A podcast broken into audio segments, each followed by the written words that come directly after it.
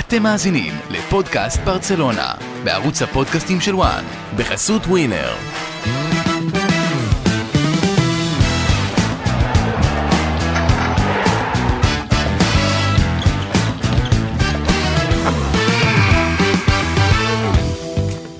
גבירותיי ורבותיי, מהפך. ברוכים הבאים לפודקאסט ברצלונה, הקבוצה שבמקום הראשון בליגה הספרדית. ברסה מנצחת 2-1 את אוססונה באל סדר, באחד מהניצחונות הגדולים שלה בשנים האחרונות, דווקא כי זה במשחק חוץ קשה מול קבוצה חזקה שרצה בצמרת, דווקא כי רוברט לבנדובסקי הורחק במחצית הראשונה, ודווקא כי היריבה הזו עשתה אחת אחת עם ריאל מדריד בברנבאו מוקדם יותר העונה.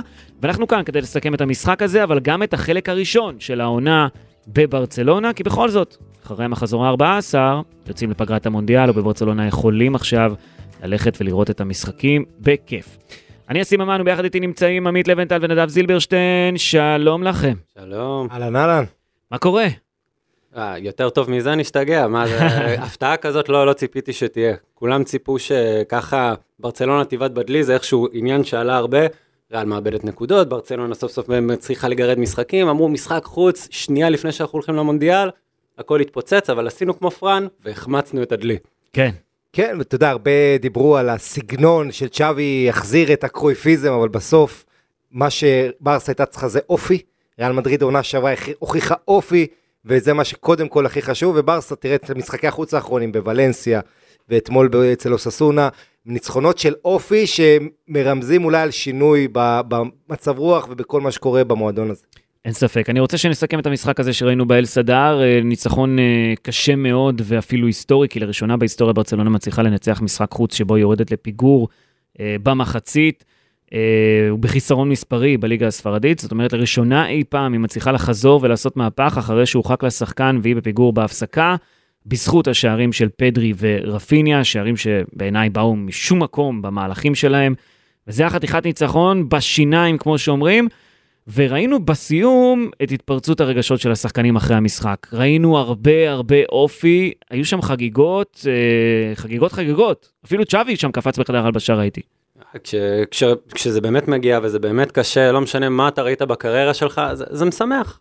וואלה, לקחת ניצחון כזה אחרי שכבר אה, כל הביקורות שצ'אבי קיבל על כמה הקבוצה תלויה בלבנדובסקי, כמה השחקנים יש להם בעיה בלצאת מפיגור, לא משנה איפה הם נמצאים.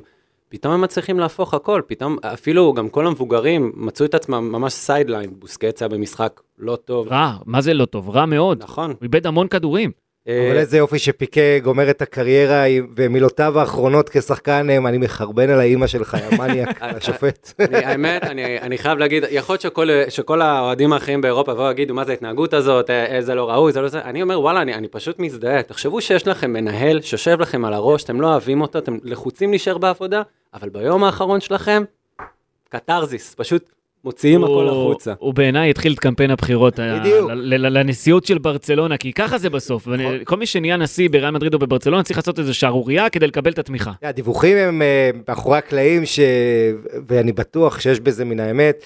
אה, שפיקה מאוד מאוד עצבני על הפורטה וצ'אבי וכל מה שעשו מאחורי הקלעים, הוא הבין שהוא נדחק, הוא הבין שכל הקהל יוצא נגדו, כי עושים קמפיין בתקשורת נגדו, הוא עשה את ההחלטה הנכונה פוליטית, גם מתוך מחשבה עתידית, אה, הפרישה הזאת. אה, אז כן, פה יש עניין גם להתחבר לקהל והכל בראייה של אה, פוליטית עתידית, ואני חושב שזה היה המשחק הכי טוב והכי חשוב אה, והכי באמת משמעותי של ברסה העונה, ואני, ואולי בכלל מאז שצ'אבי הגיע. הדבר היחיד שמתחרה עם זה, זה אותו 4-0 בברנבאו עונה שעברה, רק שאנחנו זוכרים שלא היה לזה אפקט כל כך אחר כך בהמשך העונה, ויותר מזה, מאז עד שלשום ריאל מדריד לא חטפה כזו כמות שערים בליגה. מאז עד אתמול, עד היום, ברצלונה לא חגגה כזה ניצחון של אופי, שהיא פעם ראשונה יוצאת מפיגור אה, בהפסקה במשחק חוץ כשהיא עם עשרה שחקנים, ולא סתם עשרה שחקנים, בלי השחקן שהיא תלויה בו יותר מכל, שדיברו על זה שהיא לא יכולה בלעדיו.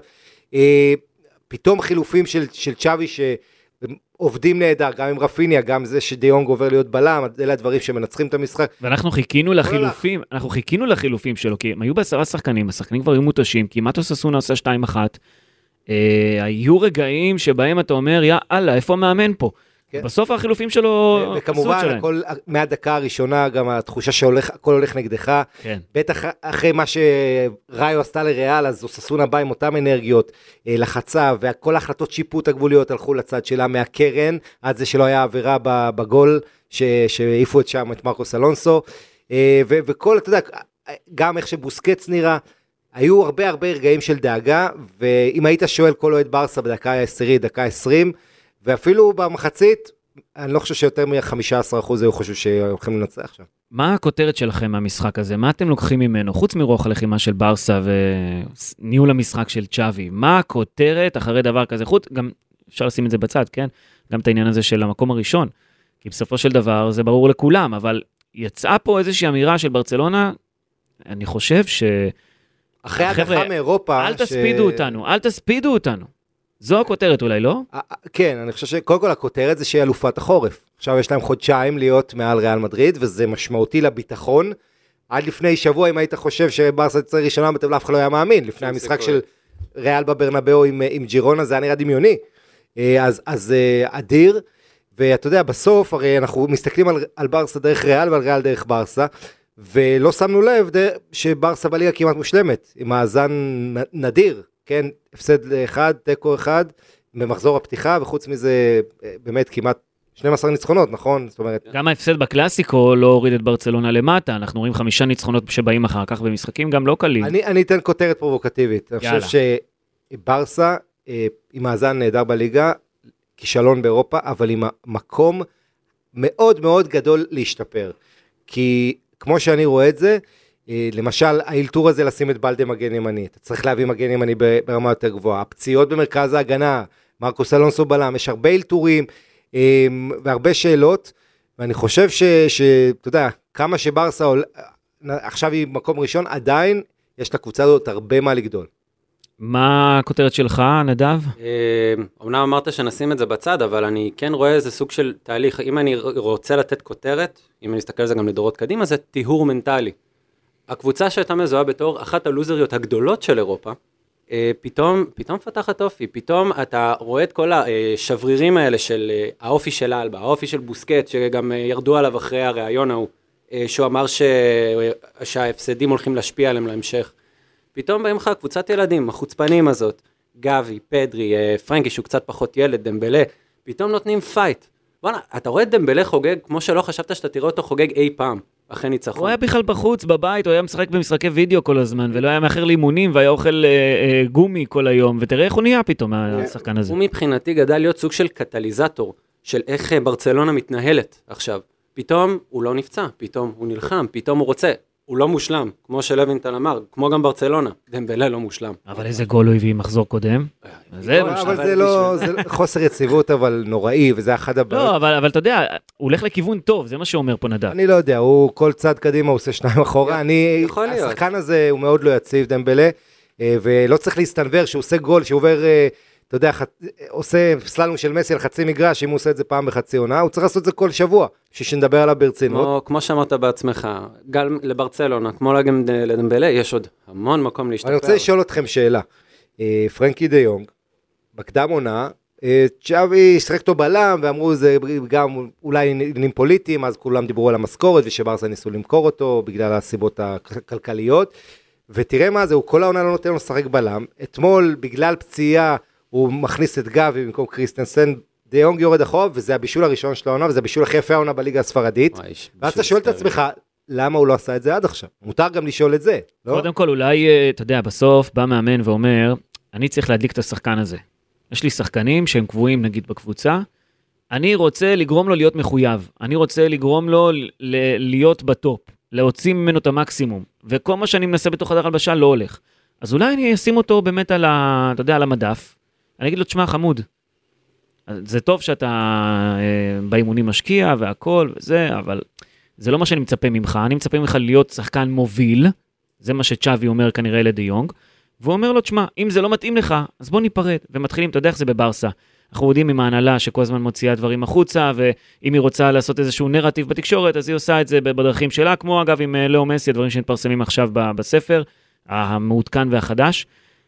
באים ואומרים, דה יונג, אנחנו כדי להציל את המועדון נמכור את דה יונג. ודה יונג אומר, לא, אני רוצה להישאר פה. והוא מתחיל להילחם על מקומו, והוא עושה דברים מדהימים, והוא גם בלם, הוא לא אמר מילה אגב, אחרי.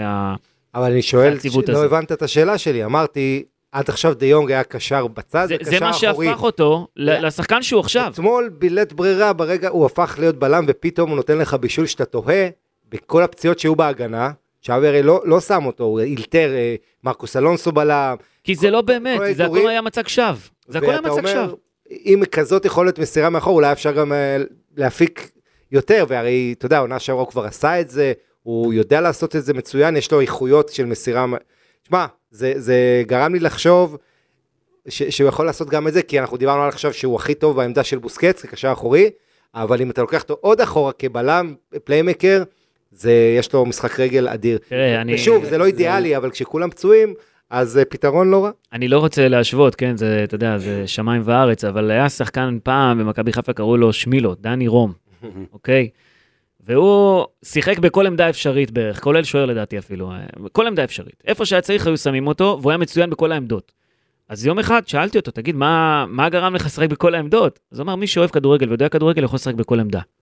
וזה זה הסיפור אולי של דה יונג, שהוא יודע לשחק בכל עמדה, איפה שלא תשים אותו הוא יהיה טוב. אגב, הבישול שלו זה, זה באמת וואו.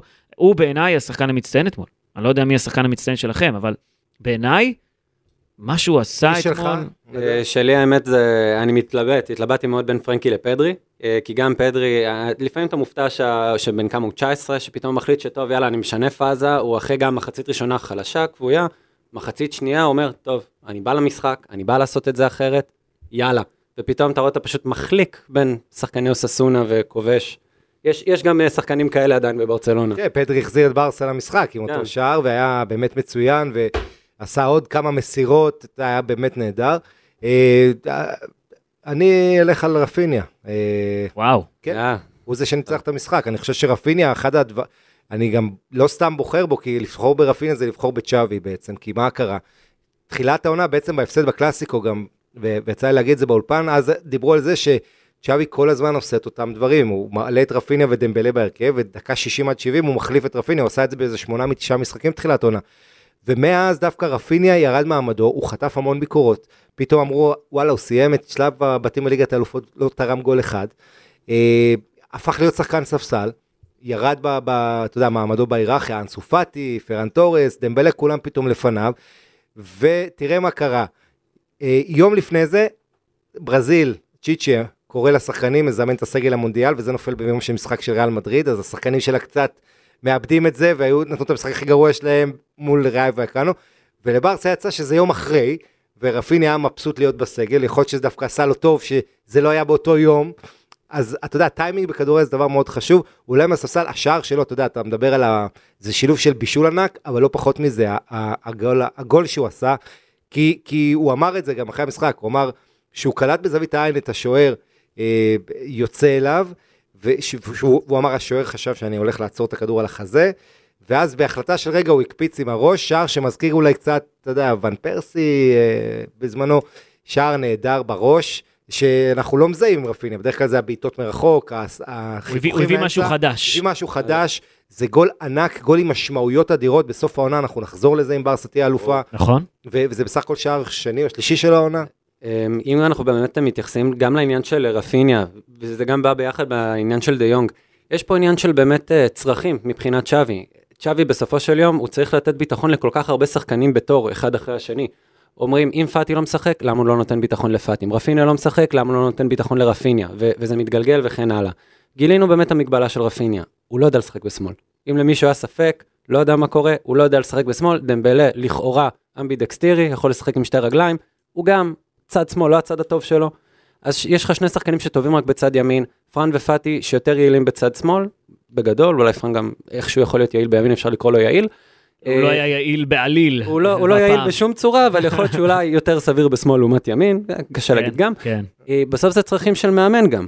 אז רפיניה אה, סוף סוף אה, החליט שהוא לוקח את עצמו ברצינות, ואני גם, אני, אולי הוא לא המצטיין שלי, אבל אני כל כך שמח בשביל רפיניה, שבן אדם שבא ואומר שהוא אוהד, שהוא אה, רצה ללכת אה, מלידס רק לברצלונה, שהייתה לו אופציה מצוינת בפרמייר ליג אה, אצל צ'לסי, ווואלה, הוא, הוא סוף סוף עושה את זה, סוף סוף משחרר את הקוף הענק הזה שיושב עליו.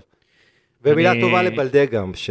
לא רק בלדה, אני חושב ש... שעושה, אתה יודע, באמת עושה את המעבר הזה לצד ימין בצורה טבעית. אני... זה כן, זה כן. שחקן שיש לי, אני אגיד לך, יש לי ספקות לגבי בלדז, זאת אומרת, זה לא, אה, אנחנו התרגלנו בברסה למגנים, כמו דני אלווס וג'ורדי אלבה שמבשלים לך חצי מהגולים, ובלדה הוא לא רחוק מלהיות אה, שם, למרות שיש לו איכויות טובות, גם, והוא צעיר מאוד, אבל בסך הכל הוא עושה עבודה מאוד טובה בתחום. זה נכון, זה נכון. אה, אגב, ברצלונה עדיין אה, מעלה כל מיני מועמדים, ארנאו, כל מיני שמות אה, לגבי עמדת המגן הימני. אין, אין ספק שהיא צריכה להתחזק שם, אבל כנראה שיביאו ב- בינואר או בסוף העונה, תכף נדבר גם על העניינים האלה של חלון העברות, מחליף לבלדה, יכול להיות, או מישהו שיתחרה איתו על העמדה, שווה בשווה, כי אני לא רואה איך אה, צ'אבי מוותר על בלדה אחרי המשחק אתמול ואחרי ההופעה שלו. ועוד מילה, אני רוצה לומר מילה טובה גם לגבי, שעלה מהספסל, מרגע שהוא עלה מהספסל, משהו השתנה במומנטום, אם אתם זוכרים, אוססונה ישבה על השער של ברצלונה כשהוא נכנס לשחק מהספסל, וגבי גם שם את הגוף שלו הרבה מאוד פעמים, וגם לקח כמה כדורים, עשה את הדריבלים, שבר את קווי ההגנה של, אה, של אוססונה הרבה מאוד פעמים. הדברים הקטנים האלה משחררים הרבה מאוד את הלחץ שיש בברצלונה כשהיא הלכה אחורה, וכשהם ראו שגבי לוקח כדור ועובר איזה שחקן או שניים, פתאום יצאו איתו עוד כמה קדימה, וזה אה, קצת שינה את המומנטום של המשחק הזה. היה חילוף די כ- כפוי קצת, כי קריסטנסן כן. נפצע, אבל... אבל היה יפה התגובה של, אה, של צ'אבי להכניס דווקא אותו, להוריד את דיונג להיות בלם, זה מה שניצח את המשחק. ושוב, אני רוצה לדבר על הרגע הקסום הזה. איזה רגע קסום, הגול של רפיניה אתמול בשער הניצחון בדקה 85. הוא מגיע לכדור כשהוא בורח למגן, עולה לכדור בצורה מתוזמנת, כדור של פרנקי דה יונג, נוגח מעל השוער, זה נוחת ישר ברשת. ואתם יודעים, באצטדיון הזה, באל סדר, היו כמה רגעים גדולים בהיסטוריה של ברצלונה. רומאריו עם ההקפצה האגדית מול השוער של אוססונה עם הרגל, רגע הקסם של רונלדינו עם ההקפצה שלו מעל הבלם והבעיטה לרשת, ואתמול עוד ברזילאי, רפיניה, מקפיץ שם עוד כדור מעל השוער בנגיחה. זה רגע שאתה עוצר את הנשימה, ואתה רואה את הכדור בפנים, ואתה אומר, אלוהים, מה ראיתי פה עכשיו? איך הוא הגיע לזה? איך הוא עשה את זה בכלל? גול, גול משום מקום, זה אה, אפשר באמת גם מצד אחד, מן הסתם, להחמיא למסירה המטורפת של דיונג, אבל גם לדיוק ביציאה של רפיניה, זה היה באמת, הקו נבדל, זה היה ממש על, על חודו של ממש דיוק כירורגי, של מתי הוא מחליט שהוא יוצא, כמובן גם הסיומת מטורפת. אה, ואייטור מסכן, הוא עבר מלבנטה לאוססונה רק בשביל לערער, לנסות לערער שוב על משהו, אבל אה, בסופו של יום, רפיניה באמת עשה את ההבדל, והוא גם כל כך היה שמח לעשות את זה, מתנה... כולם גם, זה מה שיפה בקבוצה הזאת, הם מתנהגים כמו אוהדים. כן. באיזשהו מקום. הם- זה לא. ו- ושני דברים על הגול הזה. קודם כל, השער האחרון שלו בברצלונה היה תחילת ספטמבר נגד אה, סביליה. מזמן, מזמן, מזמן, תחילת עונה, זה יותר מחודשיים עברו. ומאז, כמו שאמרנו, הוא הלך אחורה, איבד את זה, אז הגול הזה אולי יחזיר אותו לעניינים וידברו עליו אחרת. דבר שני, משחק אחרון לפני המונדיאל, הוא יצא לנבחרת ברזיל, זה היה מאוד חשוב לו ברמה האישית, הוא שחקן שעד היום בנבחרת ברזיל, נדמה לי חמישה גולים ב-11 הופעות, זאת אומרת, הוא- אתה יודע, יש שם... שם, יש שם. מאבק, לא, לא, יש שם מאבק מאוד מאוד גדול על ההרכב. אה, אתה יודע, יש שם איזה שישה שחקנים באגף ש, שמתחרים וכולם די שווים. אתה יכול לקחת רודריגו, ואתה יודע, אני לא אכנס לכל השמות, אבל מלא מלא שחקני אגף טובים, ולכן היה לו חשוב השער הזה גם ברמה האישית לקראת המונדיאל, אה, לצאת במצב רוח טוב. אגב, ברסה כובשת העונה שמונה שערים על ידי המחליפים שלה. שחקני הספסל של ברצלונה עולים לא פעם, משנים את המשחקים, ומה זה לא פעם? לא פעם ולא פעמיים גם. זה שמונה פעמים, שמונה שערים של המחליפים. תשמעו, זה נתון מדהים. צ'אבי מנהל את המשחקים, והוא מכניס, יש לו את מי להכניס גם, זה, זה היתרון הגדול. חלק גדול מהעניין אצל צ'אבי זה ש... טוב, עכשיו כבר יותר נראה שיש אצלו מצורעים, יש ממש אה, חלוקה כזאת מבחינת הסגל, אבל uh, בדרך כלל, לפחות בתחילת העונה, הוא מאוד נתן הרגשה שכולם הם בעלי ש- שימוש או ערך מסוים. הוא לא, הוא השתדל לא להכניס עד כדי כך יותר מדי שחקנים לפריזר. מן הסתם קרו דברים, הוא ראה שגם אין ברירה, כולם נפצעו אז כולם הפכו להיות שמישים בעל כורחם, אה, וזה זה עשה את העבודה, זה, יש לזה ערך מוסף. כן, בהחלט. בייחוד שאתה עם שחקן פחות, בפעם, אתה יודע, חמש שנים לא קרה בליגה הספרדית, שקבוצה עם שחקן פחות עושה מהפך מחצית שנייה. זאת אומרת, זה אירוע מאוד נדיר, ובמג... וזה לא היה נגד אה, אלצ'ה או משהו, זה היה נגד אחת הקבוצות הכי טובות, קבוצה שממררת את החיים של ריאל מדריד. וש... מקום שלישי במאזני בית, לא? משהו כזה. כן, אבל, אבל לא רק זה, זו קבוצה שהיא אחת הקשוחות, קבוצת חלק עליון, שהיא אמורה להיות מקומות 8 עד 10, שמוציאה נקודות בברנבאו כבר שנה שנייה רצוף, ש, שהיא אחת באמת הקשות מאוד, בטח כשהיא עולה ליתרון עם הקהל שלה, איצטדיון אדיר, חדיש, מודרני, עם כל מה שקרה, עם ההרחקה של פיקה, עם תחושה שדברים הולכים, עם שופט שברסה לא יכולים לראות אותו, כן. חיל מנסנו, אתה יודע, זה היה, ברסה הרגיש שהיא ניצחה את השופטת מול לא פחות מאשר את היריבה שלה. נכון, נכון. צריך להגיד גם את זה, שופט שאני לא מבין איך עוד שופט את ברצלונה עם כל הרזומה המטורף שלו, הרחקה של נאמר אה, בזמנו שהיא הייתה די שערורייתית, של מסי בסופר קופה, של לואיס סואר, באמת, גם, ב, גם באוססונה, אגב, התלוננו על השופט הזה, הוא לא שפט אותם לדעתי איזה שלוש שנים, נכון. מאז שריאל מדריד ניצחה אותם 4-1, וגם שם אה, לא אוהבים אותו. אובייקטיבית, אתה הולך לנתונים, זה ש- אחד השופטים עם הנתונים של שליפת אדומים הכי גבוהים באירופה. יש לו ממוצע שכל שלושה וחצי משחקים הוא מוציא אדום. תשעה אדומים לשחקני ברצלונה, כן, אבל- ב-33 משחקים, רק אבל לא רק שנבין בר- את אבל התמונה. עוד פעם, מדבר- אנחנו כולם מתרכזים תמיד בגדולות, אם זה ברסה, איך השופטים ברסה, איך השופטים ריאל. השופט הזה אובייקטיבית, אתה הולך, אתה רואה, הוא כל שלושה משחקים בקריירה הזאת שולף אדום. זאת אומרת, הוא, הוא שופט שאוהב לשלוף אדומים. עכשיו, אתמול אני מזכיר לך, שהאדום ללבנדובסקי, הצהוב השני הזה, מה קרה אבל ללבנדובסקי, שנייה, שגרם לו לקבל כרטיס אדום? מה קרה לו? אני, מיד נדבר על זה, אבל אה, אם לא מגיע אדום, אז איך לוקאס טורו לא קבל את הצהוב השני? כי לפחות הרי אחידות. ופה כשהוא מחליט לבנדובסקי, הכוכב של ברסה, לתת לו צהוב שני ככה מוקדם, ועל תפיסה שהיא צהוב לכל דבר לטורו, עבירה לא צינית, צפויה, זה בדרך כלל משהו שאני חושב שהפרצוף של טורו עצמו היה מופתע של איך לא קיבלתי צהוב, פשוט אה, ברחתי הרסתי-. הרסתי ישר הוציא אותו החוצה. דקה אחרי הוא כבר היה בחוץ, הוא אמר, אני לא מוכן להסתכן יותר. אגב, חילוף ש... אה, הוא הכניס את קיקה, החלוץ, במקומו, נכון. זאת אומרת, זה, הוא איבד פה קצת, יכול להיות המשחק עם החילוף. החילופים, כמה של צ'אבי היו טובים, אה, דווקא ארסטה, שהוא מאמן שאנחנו מאוד אוהבים, אסי, עשה טעות גם להוציא את צ'ימי אבילה, שהשחקן הכי טוב שלו.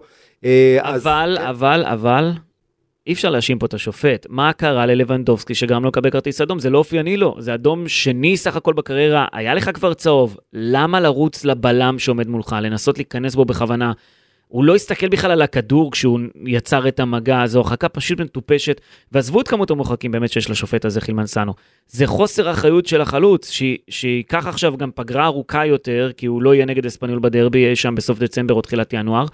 מדברים זו על שלושה. ארבעה משחקים, עזוב את אספניול, אחרי זה יש בטיס ואתלטיקו. ברסה שהיא תחזור מהפגרה, על מה שלושה ארבעה משחקים? על התנועה שהוא עשה, שהוא עם האף למעלה. אה, כן, כן, כן. וכל הדיבורים, הדיווחים בתקשורת זה שהוא ייענש בצורה חמורה. שלושה ארבעה משחקים זה.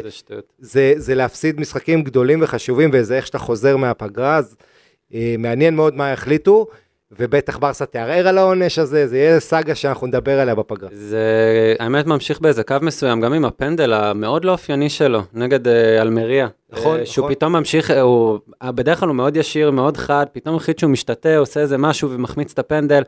כנראה משהו עובר על לבנדובסקי, כנראה שיש גם אה, לפולין מונדיאל או, להתעסק בו. בדיוק, ואגב, זה, זה, יום לפני זה ראיתם ריאל מדריד, זה שילוב של עייפות. חבר'ה, לבנדובסקי בגיל, בגילו המתקדם, 34, לא יורד כמעט מהמגרש. אתה יודע, זה, אנחנו לוקחים את זה כמובן מאליו, אה, אבל אה, זה, זה משפיע, העייפות הזאת, בייחוד כשאתה משחק מול קבוצות כמו ססונה במקרה הזה, או ריאל נגד ריאל, שיש להם הרבה פחות משחקים, ואתה הולך על הכמות דקות שלו העונה, 1,500 דקות בכלום זמן. וכמו שאמרת, המונדיאל, שזה הסחת דעת מטורפת, ופולין, עדיין כולם מדברים פולין כמה המונדיאל הקודם הם היו אכזבה, וכמה הפעם הם רוצים לכפר על זה. אמ, אז אתה יודע, אתה לוקח את כל הדברים האלה, ויש פה, יש פה, יש פה בעיה, וכמובן המתח, המצב שהקבוצה בפיגור, כל הדברים האלה, אבל בוא נגיד, משחקן כמו לבנדובסקי, זה, אף אחד לא ציפה, זה שחקן שלא הורחק מפברואר 2013. מטורף. שיחק בדורטמונד נגד המבורג, אגב, הוא כבש באותו משחק ואז הוא הורחק. ואתה יודע, זה הפתיע את כולנו ואין לזה באמת הסבר רציונלי עד שלא נשמע את לבנדובסקי מדבר.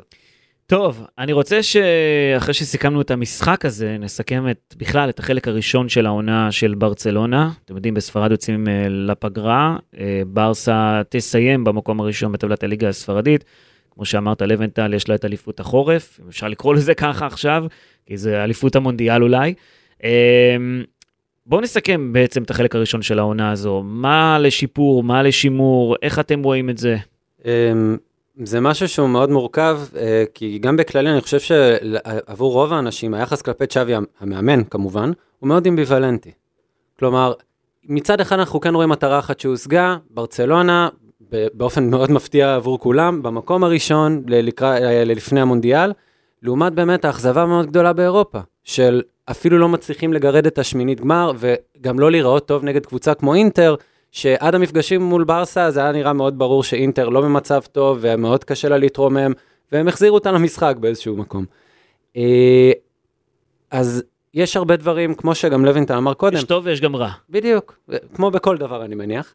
אה, לא הכל מושלם, יש לצ'אבי, אה, צ'אבי שוב, עם כל האהבה עליו, הוא עוד מאמן צעיר, הוא עוד עושה שטויות, יש דברים שהוא עושה והם מדהימים, בעיקר בעבודה של הניהול מנטליות ועבודה עם שחקנים, וסך הכל יש לו סגל מאוד מאוד מאוד צעיר. אבל מנגד, שטויות ברמה הטקטית, הרבה פעמים קיבעון מחשבתי שבא איתו, הוא עוד לא מצליח לפתח את הדינמיות הזאת, הוא עוד לא יודע מה זה לעבוד עם שחקנים שאין להם איזה פער איכותי עד כדי כך גדול לעומת היתר. נגיד מה שהיה לו ב... אתה רוצה להגיד משהו לוינטל? לא, אני חושב שאתה יודע, יש אה, אה, הרבה, הרבה חיובי והר- והרבה גם לא שלילי. זאת אומרת, אה, קח את אה, פרנק קסיה. אני ציפיתי ממנו העונה הזו כן להשתלב, למרות שהוא לא DNA של ברסה, הוא לא פקטור. אתה יודע, יש שחקנים גם ש, שלא לא הולך איתם. הוא לא פקטור כי הוא לא DNA של ברסה. הוא לא, הוא לא DNA, אבל אתה יודע, יש לו איכויות, אבל, אבל צ'אבי לא, לא הולך איתו. יש אה, החלטות, נגיד השחרור של ניקו אה, לוולנסיה, השאלה שלו, שבדיעבד אני חושב שזה לא היה צריך לעשות, והיית יכול יותר קצת לתת מנוחה לשחקנים בשלב הזה של העונה עם סגל יותר עמוק, אה, בלי מגן ימני. זאת אומרת, עם כל הכבוד לבארין, זה לא זה לרמות האלה, ו- וסרג'י רוברטו, ואתה יודע, כל הבעיות שיש שם. אה, גם יש לו סטייל מוזר לביבי. נכון, אני חושב שקונדה, קונדה כרגע זה המגן הימני הכי טוב. האמת שאם חושבים על זה ככה, בארין גורם לך לחשוב, למה לא להמשיך עם אלווס? גם בגיל 40, גם בגיל 50, תמשיכו עם אלווס, לא צריך את בארין, למה? יש לך חוסר תרומה התקפית אה, מהקישור, הקישור של ברסה לא נותן מספרים. כל ה... אה, יש לך חוסר יציבות של שחקני הכנף, רק, אתה יודע, לבנדובסקי כובש המון, ו- ואם הוא לא כובש, נשים בצד את המשחק מול אוססונה, עוד פעם שהוא הצליח קצת לשנות את, התחושות בעניין הזה, אבל עדיין, אה, התלות הגדולה ש, שבלבנדובסקי, ולבנדובסקי זה לא מסי, לבנדובסקי צריך להאזין אותו. אה, זה לא אחד שיציל את המולדת ש, שאף אחד לא משחק אה, סביבו, אבל בסוף, אני חושב, הדבר הכי חשוב בעיניי, אסי, וזה דבר חיובי, הכדורגל הקרויפיאני של כן, קרויף, ואז פפ, ואז צ'אבי, הכדורגל הזה, וקצת רייקרד אם תרצה, זה, אתה חייב בעיניי בשביל להצליח לשחק אותו בלמים מהירים. כי אתה משחק גבוה, אתה לוחץ את היריבה, ואם יש לך בלמים כמו פיקה, ראינו מה קרה בשנים האחרונות, זה היה הסיפור של ברסה. קבוצות הרגו אותה בהתקפות מעבר. אתה חייב את הקונדה, אתה חייב את אראוחו, וכשהם כשירים ויש לך הגנה אתלטית מהירה שקשה מאוד לחלוצים היריבים מולה, אז ברסה תהיה על דרך המלך. הפציעות האלה של פגרת הנבחרות האחרונה, לדעתי, עשו נזק עצום לברסה וגמרו לה את הקמפיין האירופי. אני, אין לי ספק שאם לא כל... זאת אומרת, זה- זה מה ש- זה מה שפגע בקמפיין לא, האירופי? עוד פעם, יש פה גם עניין של, זה הדבר המרכזי, צ'אבי עשה גם טעויות, אין ספק. אה, אתה יודע, גם ה- במשחק בסנסירו נגד אינטר, גם אחר כך במשחק של השלוש שלוש, הוא עשה טעויות, אין ספק, אבל הכל התחיל שם. אתה זוכר, יצאנו לפגרת הנבחרות, היה תחושה אחרת, חזרנו משם עם שלושה, ארבעה פעמים פצועים, ו- ואז התחיל כל הבעיות. אה, אבל אני רוצה, תכף אני אתן לכם איזה נתונים. אה, על מאמני עבר בברצלונה, וכמה לקח להם זמן עד שהם הצליחו באירופה. כן, לוקח זמן לבנות את הכל. כן, אבל, אבל מה קרה? המאמנים האחרונים שלקחו ליגת אלופות עם ברצלונה זה לואיס אנריקה, בעונה הראשונה שלו, 14-15, ופפ גוורדיולה גם בעונה הראשונה, ואחרי זה עוד פעם, אה, אחרי שתי עונות. אה, כן, 2009-2011. אם תלך לקרויף, שהגיע ב-88, ואתה יודע, הוא בנה קבוצה, עשה המון שינויים, ונשארו לו איזה שלושה שחקני הרכב מה, מה, מה שהוא עשה בהתחלה, ועד שהוא באמת הצליח להוביל את ברסה לניצחון ב-92 על סמדוריה והזכייה הראשונה שלו בגביע אירופה. ואם תלך גם לרייקארד והזכייה ב-2006, גם אצלו, אם ההרכב הראשון שהוא הגיע, היה כישלון, כישלון באירופה, לקח לו קצת הזמן להצליח. אז אני אומר, בקטע הזה קצת סבלנות, הבעיה היא שאנחנו חיים בעידן הזה של הלחץ, שניים שלושה משחקים לא טובים, וכבר מדברים על גז'ארדו ואופציות אחרות. מאוד מאוד חשוב לברסה לקחת את האליפות העונה, אחרי, אני מזכיר לכם, שלוש עונות של הגביע אחד בלבד, ו- והיא בכיוון הנכון בסך הכל, נכון, הוציאו רבע מיליון, רבע מיליארד יורו על שחקנים מאז ינואר שעבר, אבל, ו- אבל עדיין, תראה את הנתונים, קומן, גם הכדורגל שלו הרבה, הרבה פחות טוב, הרבה פחות ברסאי, ו- ו- אבל קומן, היה לו מאזן של אה, אה, הרבה הרבה פחות טוב מצ'אבי, ב-48 משחקים 94 נקודות, צ'אבי נקודה פחות 93 ב-40 משחקים, זאת אומרת 8 משחקים פחות לצ'אבי, וכולה נקודה, אז אתה רואה גם שיפור בצבירת הנקודות. אה, הוא, מאמן, הוא מאמן יותר הישגי, בוא נגיד את כן, זה ככה, בשנה אחת שדורש יותר. משחק חוץ אחד בליגה. אבל, אבל יש לי בעיה אחת, וזה שאתה לא רואה את ההרכב של ברצלונה שרץ קבוע. זאת אומרת, אני ציפיתי לראות היום, בשלב הזה של העונה, שלישייה מרכזית שאתה יודע מי בכל משחק. אין דבר כזה. אין דבר כזה אין דבר. כזה בכדורגל האירופי. לא, אתה יודע, פעם היה את איניאסטה, צ'אבי אה, ובוסקץ, ועכשיו יש לך את פדרי. פדרי שמשחק, גבי עולה מהספסל בהרבה מאוד משחקים, לא תמיד משחק, יכול להיות שזו העונה לא, הזאת. לא, רק עכשיו לאחרונה, אבל עוד פעם, אני רוצה להגיד שזו עונה שהעומס הוא... הוא לא- אדיר, לא- כן. לא היה דבר כזה, ו- ו- ואתה מדבר על ברסה, תראה, כל הקבוצות באירופה אבל- לא אבל- מעלות אותו הרכב שני משחקים רצוף. אבל בברצלונה תמיד חשוב האמצע, מי ישחקו באמצע. ואתם רואים פה את השלישייה הזו כבר מתחילה, זו השלישייה של צ'אבי, זאת אומרת פדרי, גבי. ובוסקץ? אז זהו, לא, הבוסקט זה הסימן שאלה. כן, דיונג לגמרי. צריך להחליף אותו, לא? זה, זה ייאלץ לקרות, לגמרי. אה, באמת הנושא של אה, התהליך שברצל, שברצלונה עוברת, אה, וההשוואה באמת לתקופה של קרויף, מה שמשותף באמת בין הקדנציות של צ'אבי וקרויף לצורך העניין, זה הצורך שלהם באמת להתחיל לבנות דברים מחדש. אוהבים לדבר על כמה הבלגן בקבוצה הראשונה היה רלוונטי במסגרת ההנהלה הקודמת, אבל מי שספגה לא מעט זה גם הקבוצות הנמוכות. מה שעשה את ברצלונה של פפ לכל כך, אה, נקרא לזה, קוהרנטית, או כל כך טובה ומוחלטת מבחינת הסגנון שלה, זה העובדה שהם ידעו להטמיע את הסגנון הזה בשחקנים מגיל צעיר לאורך השנים. צ'אבי בא, מגיע לעבוד עם שחקנים, הוא בראש שלו, יש לו את הקרויפיזם, אה, כמו שכולם מדברים עליו, ופתאום הוא אומר, בואנה, אני צריך ללמד אה, שחקנים, דברים שאני ידעתי לעשות בגיל 10. אז יש לך נגיד שחקן כמו גבי, שהוא שחקן מעולה בלי כדור, יש לו דומיננטיות, הוא יודע לעשות לחץ, יש לו אימפקט ענק ומאמנים מתים עליו. אבל עם הכדור, יש אה, נתון שנקרא PPDA, אם אני זוכר נכון. כן, passes per defensive action, מסירות למעורבות הגנתית. לבנטל זה המילון שלי להכל, תדע לך. לא, זה, זה כיף, ככה הוא בא בשליפה. כן. אה, והוא עם הנתון הנמוך ביותר, הוא עומד על, על ממוצעים זוועתיים, ואני יכול להבין למה פתאום צ'אבי עושה את השיפט הזה. אם בהתחלה מעדיף את אה, גבי, כי הוא באמת נהנה מהתרומה ההגנתית שלו, לעומת דה יונג, שלפעמים נראה נונשלנטי, אדיש ללא כדור, אה, פתאום אומר, לא, יאללה, אני, אני חייב לשנות את זה, אני חייב שהאמצע שלי יהיה עם משמעות, אני חייב למצוא דרך להחזיק כדור. אה, ובגלל זה גבי רואה ספסל, למרות באמת שהאוהדים מתים עליו, הוא נותן המון אימפקט בדברים שהוא עושה, אבל הוא גם, הוא חייב להשתפר. אני חייב לשאול אתכם, צ'אבי, זו הצלחה בעיניכם עד עכשיו? כי אני אגיד לכם למה, כמו שאמרתם, הקבוצה הזו מודחת מליגת אלופות, ואחרי שקיבלה את מצ'סטר יונטד, לכו תדעו מה יהיה גם בליגה האירופית, והיה את ההפסד לריאל מדריד בקלאסיקו, אבל מנגד, מקום ראשון בלליגה, וזו פתיחת העונה השנייה בטבעה מבחינת כמות הנקודות בשלב הזה של העונה בברצלונה, 37 נקודות אחרי 14 מחזורים, רק בעונת 2014-2015 היו יותר נקודות במחזור הזה עם 40, זאת אומרת עם ניצחון אחד יותר, זה ההבדל סך הכל. אבל uh, אני שומע שאתם גם קצת מבקרים, גם קצת uh, אוהבים. כי לא הכל מושלם. זה, זה... הצלחה או לא הצלחה? תראה, רגע. בכנות, יכול להיות שאם זה לא היה צ'אבי, והוא לא היה כזו אגדת מועדון, והוא לא היה מתראיין כמו שהוא מתראיין, וכולם מתים עליו, בטח על השחקן, בטח על האדם, יכול להיות שאולי צ'אבי המאמן, אם הוא לא היה צ'אבי, היו כבר מדברים עליו אחרת, המושב לא היה יציב, אה, היו כבר אה, מספרים מספיק דברים. אה, זה תהליך.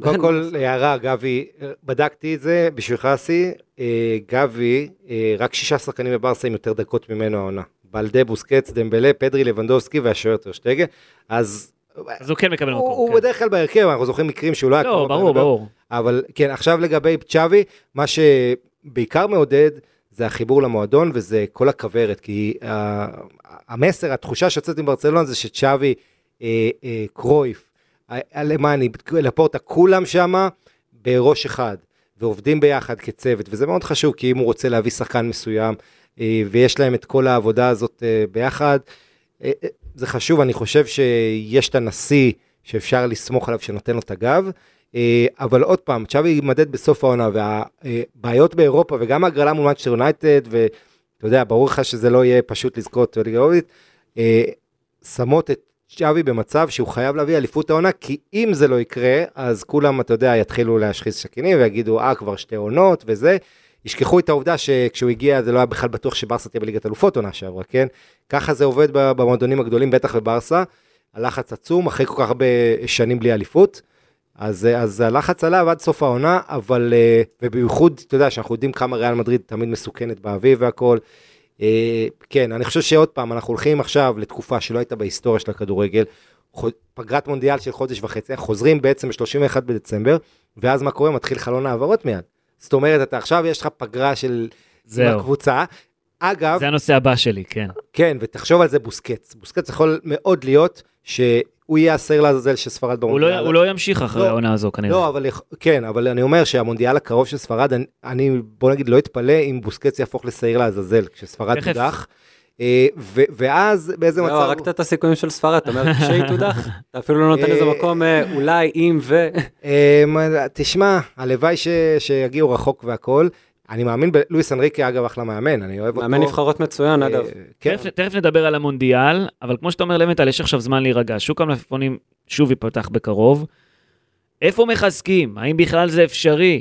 כי אני אגב חושב שתכף ברצלונה תקבל אליה בחזרה השחקנים שלא ראינו פה במחזור האחרון, במחזורים האחרונים, זה שול גונדה ורונלד אראוחו וסרג'י רוברטו ופרנק קסיה ש- שהיו פצועים לאחרונה, שזה לא פחות הכרחי וטוב, וזה לא פחות חיזוק, אה, בוא נגיד את זה ככה לסגל, החזרה שלהם. Don't count your chickens, יש לנו מונדיאל, אתה, אם יש פה אוהדי ברסה ששומעים אותנו, תדליקו נר, תתחילו להתפלל, שכולם יחזרו בחתיכה אחת, למה מה שקורה עכשיו בנבחרות. עוד מעט נדבר על המונדיאל, אני קצת אחליף את הכובע לכובע של הפיזיותרפיסט, ואני אגיד לך כמה המונדיאל הזה יכול להמשיך לדפוק לא רק את ברצלונה, את אוהדי הכדורגל אז, אז, בכלל. אז צריך לחזק את הקבוצה, אתם אומרים. כן, אני, אני, יש לי רעיון לחיזוק, נו, אבל זה רעיון שאף אחד לא חשב עליו. מסי. פשוט, משהו פשוט. אתה אתה יודע, אני רואה משחקים של ברסה שלא הולך לה, וזה מה שחסר לה. אתה יודע, מה לעשות, זה, זה קל להגיד, כי מסי כזה ענק, אבל כשהכל, בלי מסי, מה קורה? ברסה משחקת כדורגל בלי, בלי playmaker, היא משחקת על הכנפיים, אה, אתה יודע, והקישור, השחקני קישור שמצטרפים ל half spaces שם, בצד של הרחבה. אה, כדורגל שבלוני כזה, חסר לך קוסם שיוציא את השבלונה, שיאיים מרחוק, שיעשה את המהלכים האלה. ותשמע, אם ארגנטינה זוכה במונדיאל, אה, ומסי מחזיר את חובו לק- לקטאר, אז אין סיבה שלא יחזור בינואר. אגב, ממפיס יימכר בינואר? עם אפרופו שחקן התקפה ש... אני מקווה שכן. אני, שוב, לא כי אני לא אוהב את השחקן, דווקא אני כן מעריך את התרומה שהוא נתן ב, ב, כשהוא כן שיחק, אה, אבל אה, הוא לא רוצה להיות פה, זה לא מסתדר לו, צ'אבי לא רוצה אותו שם. צריך להוציא, צריך להוציא מזה מה שאפשר, צריך לייעל את זה. אתה רוצה שיהיו לך שחקנים זמינים בסגל, שאתה יכול להשתמש בהם, ודי. כן, אה, אני חושב שגם דיברנו על מגן ימני, שברסה לא הצליחה. אה, אה, כן, ואתה יודע מה, מגן שמאלי זה לא, לא, לא לינואר, אבל כי, כי בלדה עוד יקבל את הקרדיט, אה, בטח כשאין אירופה והכל, אבל עמדות המגנים, אני חושב שברסה אה, הלכה הכי אחורה אולי בשנים האחרונות, אם תרצה, מהימים של דני אלווס וג'ורדי אלבה בשיאם, ושם לדעתי יש מקום להתחזק. אה, חוץ מזה, קבוצה, אה, אתה חושב אולי קשר אחורי יכול לעזור, איזה אופציה נוספת? כן, כי חסר מישהו במקום בוסקץ. חסר, אבל דווקא... זה יונג שם, אבל, אבל השאלה היא... זה לא זה, זה לא זה לא אני- סטופר. אני אתן לך דוגמה, אינסו פרננדז, בנפיקה בעיניי הולך להיות הקשר האחורי, נכון, הקזמירו של העשור הקרוב, ברסה תמיד צריכה את השחקנים הכי טובים. אז uh, אני חושב ששחקן כזה יכול לעזור. אני חושב שאידיאלית, הקישור של ברצלונה, דיברנו על קרויפיזם וכולי, אה, זה יהיה מישהו שחייב לבוא מהנוער, מישהו שחייב, אם אנחנו מחפשים כביכול את המשבצת המאוד בעייתית של היורש של בוסקץ, זה יהיה חייב להיות מישהו מבתוך המערכת, שיודע מה הקבוצה עושה. היו הרבה תקוות לגבי ניקו, אני עוד לא אומר נואש לגבי פרנקי, למרות שיש לו את המגבלות שלו ברמה ההגנתית. אולי אה, רודרי מסיטי, שהוא, אתה יודע, בנבחרת שם, אה, תן לי, בוא, בוא, נ- בוא נגיד קודם מגן ימני, ואז נראה אם בכלל נשאר כסף למשהו, גם רצו לדבר על ברנרדו סילבה, על כן. כמה הוא יוכל להוסיף. ואני מזכיר לכם, ריאל מדריד הולכת להביא את אה, ג'וד בלינגהם, אולי את ברונו גימראי, שהוא שחקן שגם הייתי מביא לברסה, אגב. אז, אז אני חושב שאתה יודע, צריך קצת ל- לחזק, לעבוד את הקישור. שאלה אם יש אם יש כסף לזה. את ניקו, יש אפשרות להחזיר את ניקו בינואר לברסה? אני חושב שאם שני הצדדים ירצו, כי גטוזו לא משתמש בו, אה, ברצלונה תשמח להיות שחקן סגל כזה, בטח אם באמת, עם העובדה שלא כזה הולך עם קסיאל, לא משנה איפה אתה שם אותו. אה, אני חושב שזה יכול להיות באמת יעיל, אם כי, בכנות, אחרי התגובות האחרונות, שהוא מאוכזב מזה שהוא לא משחק, שהוא לא משותף, אה, זה קצת מאכזב אותי. אה, אני כן ציפיתי מניקו שייתן יותר פייט אה, בקבוצה שהקישור שלה סביר סך הכל, כמו ולנסיה. כן ציפיתי שהוא ייתן יותר פייט, כן ציפיתי שהוא טיפה יותר יבלוט, וזה פחות קורה. כן, יש להם קישור לא רע, יש שם עם גיימון ו- ואלמיידה, ואחרים. אנחנו מדברים פה באוויר, אבל אני לא בטוח שיש כסף לברצלונה. אה, הם- במיוחד הם- אחרי הדחה הם מליגת אלופות. פינו, אבל בקיץ הם ניסו, הרי משכנו הרבה מה- מהנכסים כדי שיהיה כסף, וזה באמת נתן להם את האוויר. אה, עכשיו שפיקה עוזב, זה גם כן יעזור להם בקטע הכלכלי, ואני חושב שההתנהלות של ברסה, הם, הם מצליחים לפתור את זה, המצב הרבה יותר טוב ממה שהיה, גם עם החסויות, ספוטיפיי, כל הדברים האחרים, מכירה של האולפנים, אחוזים, כן, של הזכויות שידור ועוד ועוד. אז היה על זה המון ביקורות, שמה, אתה מש, ממשכן את העתיד של המועדון, אבל בסוף זה היה הפתרון היחיד במצב הנתון. אה, ואתה יודע, חלק מהעניין זה שברגע שאתה מצליח, אז, אה, וברסה, אתה יודע, היו לה משברים, ואז כשהקבוצה מתחברת, פתאום הערך של השחקנים עולה, פתאום הערך המסחרי עולה, אתה יודע, כל הדברים מתחברים, ולפורטה עשה את זה כבר בקדנציה הקודמת שלו, ומאמין שיעשה את זה גם הפעם. אתה מאמין שיהיה כסף בקיצור, איכשהו. כן, ואני, אתה יודע, אתה מסתכל גם על ג'ירונה, שיש לה לא מעט שחקנים שבתור הקבוצת, אה, אני לא רוצה להגיד בת, אבל קבוצה מהאזור, דיברת על ארנאו, המגן הימני, כן. בין ה-18 בלבד, אחלה אופציה לעתיד. אה, ו... למרות שזה קצת רחוק, אה, ז'ירונה מברצלונה עצמה, אני אגיד לך כן, למה. אתה יודע מה יותר קרוב מז'ירונה לברצלונה? אספניול, המתחם אימונים שלה, הוא בצפון ברצלונה, המתחם אימונים של ברסה הוא בדרום העיר. אה, אבל כן, זה, זה די קרוב, וארנאו, ויש שם שחקנים שברסה שמה להם עין. על אש גרסיה, אני לא יודע אם הוא... לא, לא, לא ברמה של לא ברסה. אבל אה, יש את הברזילאי, אנקוטו, יש כמה שחקנים שאתה צריך לבחון אותם שם, שיכולים אולי להיות, אה, להתאים לברסה ולא לעלות הרבה כסף, שזה גם חשוב. טוב, בואו נדבר על הנציגים במונדיאל. אה, קודם כל, העלית את זה קודם, אה, לבנטל, אני רוצה לדבר על רפיניה, כי ברזיל פרסמה את הסגל הסופי שלה והוא בפנים. נראה לי שיש לו הזדמנות לשחק בהרכב של ברזיל, כי אם אני מסתכל על כל הסגל שלה, והסתכלתי עכשיו, אינפלציה מטורפת של שחקני כנף שמאל, וכמעט ואין מי שישחק בצד ימין.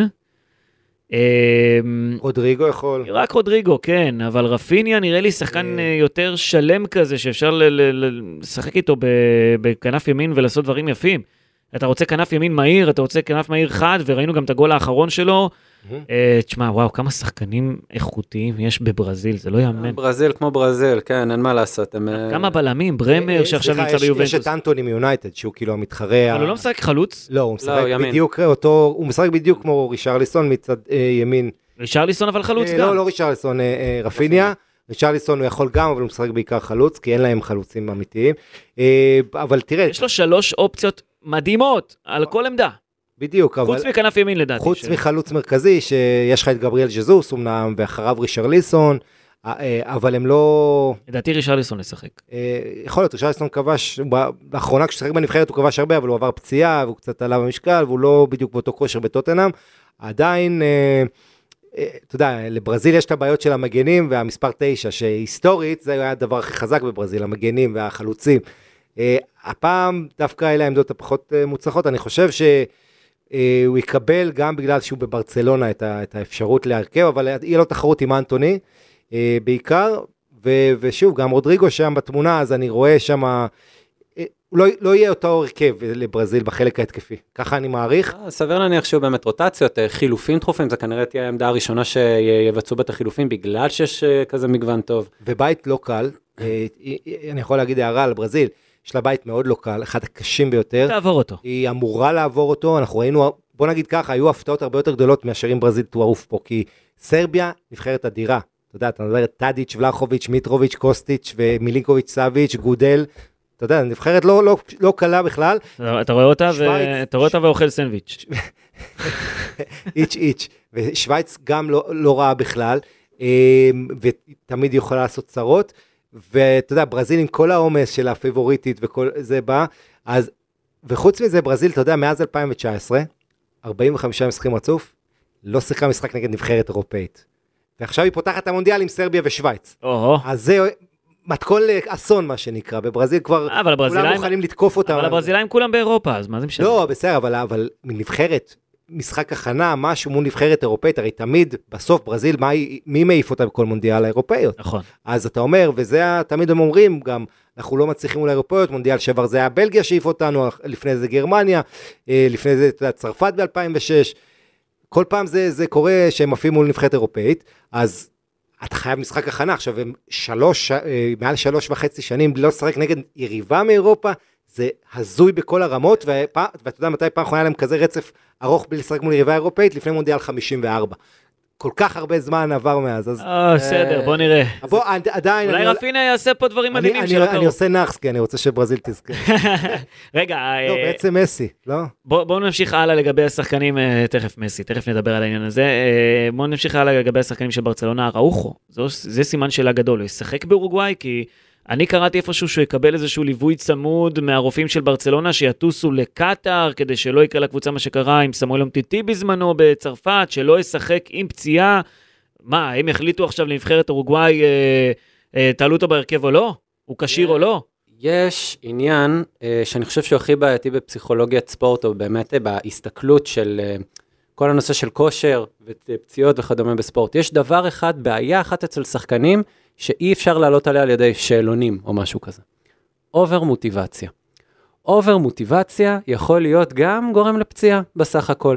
ואם יש משהו שאני יכול לתת title גדול על אראוחו, over, over מוטיבציה לחלוטין. והוא מאוד חלוק, והוא מאוד רצה להיות עם אורוגוואי במונדיאל, והוא רצה לעזור, ומצד שני הוא רוצה לחזור 100% לברצלונה ולא לאכזב אותם ולהיות אה, אומטיטי אורוגוואי.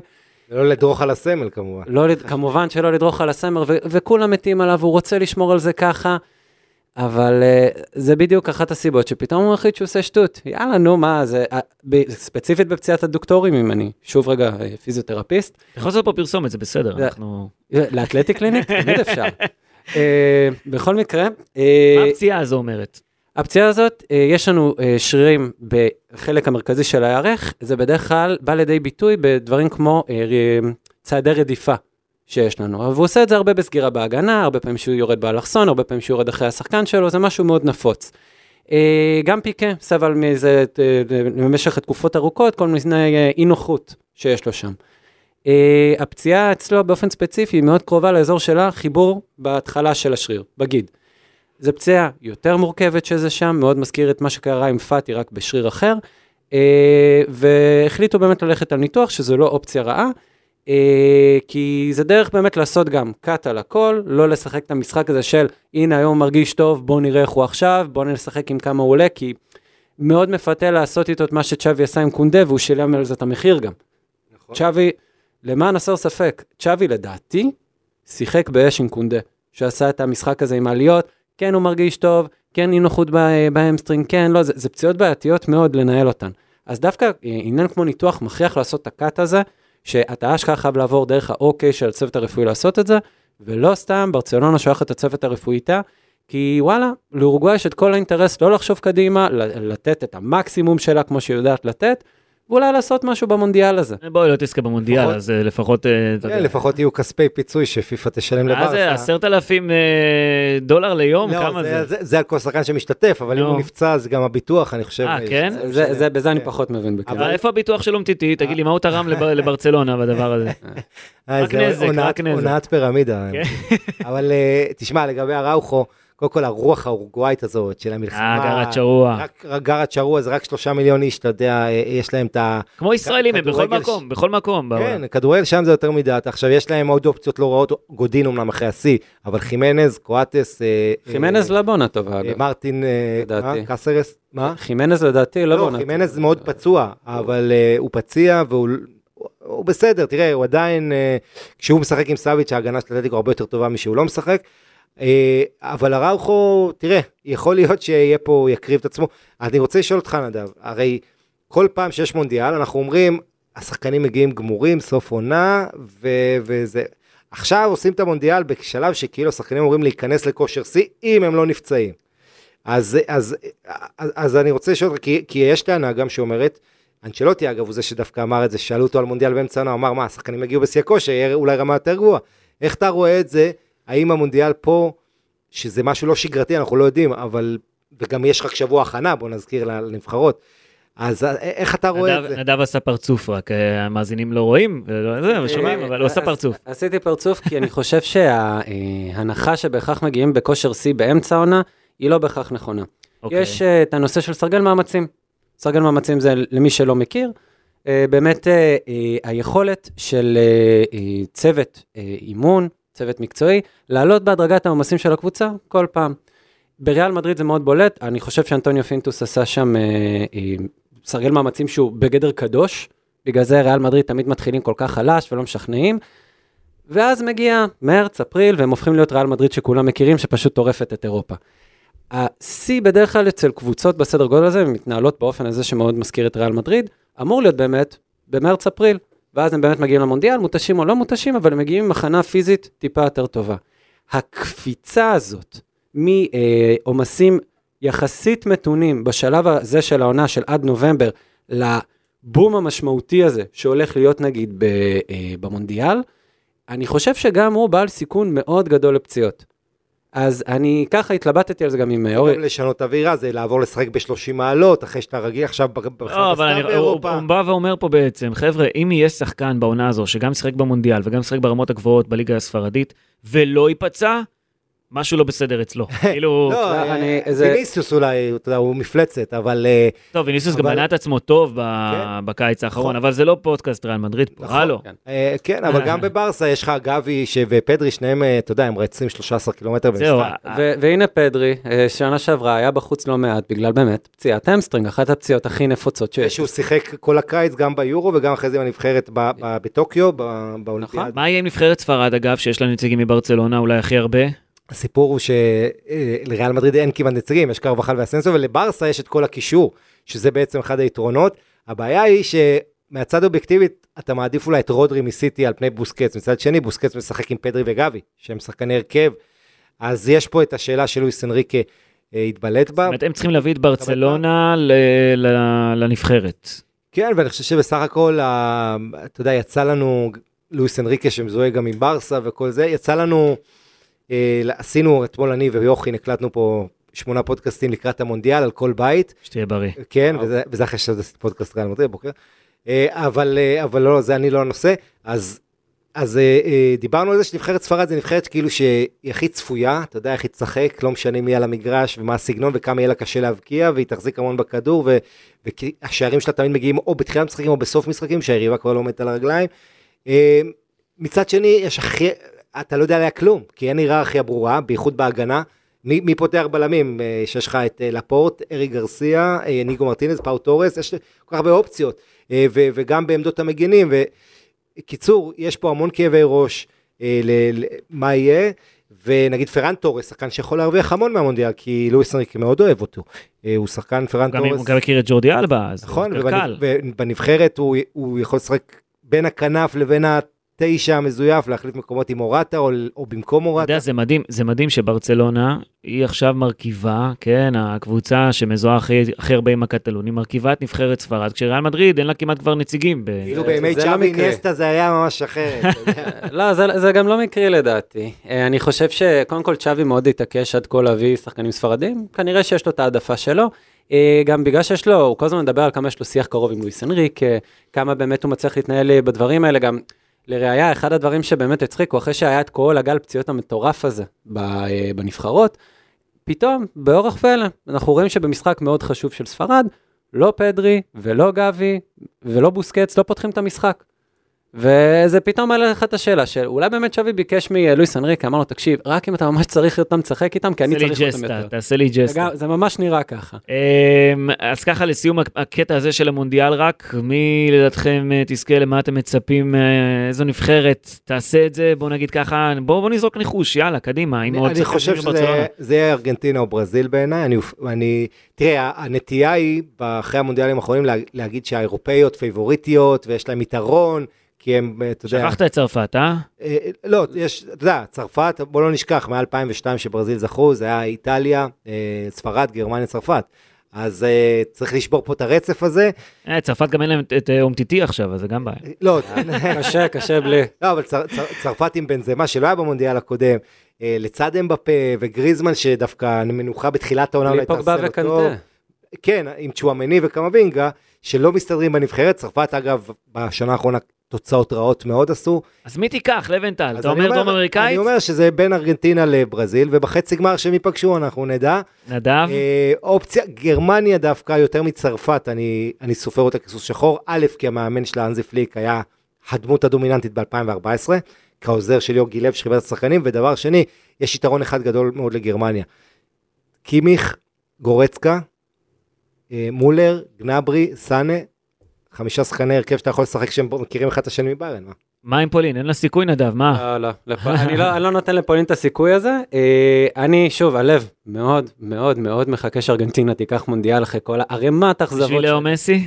לא, גם בשביל, גם בשביל ארגנטינה, תשמע, אוהבים להגיד שזה בשביל מסי, בשביל, בשביל מסי, אה, אבל אה, לא, וואלה, הלב, האוהדים, כבר די, הם רוצים לראות מונדיאל אחרי כל כך הרבה שנים, אבל הראש, לצערי, מרג... כאילו, זה ראש ולב וחרדות ביחד, יש לי הרגשה רעה שפורטוגל תעשה את זה. אתה יודע משהו? למה הרגשה רעה? מה? לא, רונלדו. זה רונלדו? זה, לא, לא, לא רק, די, עבר, עברו הרבה מים. ב- ל- ל- הוא בא לנקום, כן, כן. בא כן. לנקום בעולם בא לנקום הכדורגל. כשאתה ו- בא וכולם לא סופרים אותו, אז הוא הכי טוב. זה- חילקו את החוזה שלו כמו פלייר בקניון בקיץ, ו- וואי, וואי. ועכשיו, בדיוק. עכשיו הוא יכול, יש את הנרטיב שהוא בונה את זה, את הנרטיב שהוא כל כך אוהב, להשתיק את כולם. ואל תשכח שאם פורטוגל, ת- יש סיכוי שהיא תפגוש את ברזיל בשמינית, אבל יש סיכוי שתפגוש את סרביה גם, וסרביה זה זאת שעלתה על חשבונה, אז יש פה עוד חשבון לסגור. ו- ופורטוגל היא סוס שחור, יש לה סגל מדהים, אה, בהחלט אפשר לקחת אותה. כמה סוסים יש לך פה שחורים? אה, אה, יש, תשמע, יש פה עשר נבחרות שרואות את עצמן מועמדות, אתה יכול, באמת. יהיה מעניין, יהיה מעניין. מזכיר לכם שאם צרפת תיקח, אוהדי ברסה יוכלו לשמוח, כי זידן יהיה מאוד עצוב, הרי זידן הולך להיות מאמן צרפת אחרי המונדיאל, הדבר האחרון שזידן צריך זה להגיע לנבחרת, שדשאן. הביא לה שני מונדיאלים רצופים, אז אתה מבין, אז אה, בוא נגיד ככה, זידן לא רוצה שצרפת תיקח, טוב, אז אה, אתה יודע, אני בוא- חושב בוא- ש... בוא נראה, בוא נראה עוד מה יהיה. מה אתה חושב? מי זוכה? יאללה. אני הולך, אני אומר ברזיל מהיום שנגמר המונדיאל הקודם, אני איתן בדעתי, ובוא, יש לה, אין נבחרת מושלמת במונדיאל הזה, כולם יש בעיות, אבל התחושה שלי שצ'יצ'י המאמן שם הוא עדיין טוב, הולך לסגור חשבון עכשיו, ואני מזכיר לך מה קרה המונדיאל האח- היחיד שהיה אי פעם על אדמת אסיה, ב-2002, ברזיל לקחה. חגיגה של מונדיאל לפנינו, שמים ככה את ברצלונה בצד, אה, התקופה הזו אנחנו עוצרים, אבל זה רק לכמה רגעים, פודקאסט ברצלונה יחזור אחרי המונדיאל כמובן. נדב, עמית, תודה רבה לכם. תודה לכם. תודה רבה אסי. תודה גם לאופק שדה, העורך ומפיק של הפודקאסטים אה, בוואן. חפשו אותנו ברשתות, יש לנו עמוד אינסטגרם חדש, שם תוכלו לשמוע את כל הסיפורים המעניינים אה, ביותר מתוך הפודקאסטים שלנו. ויאללה, נתראה אחרי המונדיאל, אחרי שנחזור מקטר עם הליגה הספרדית. ביי ביי.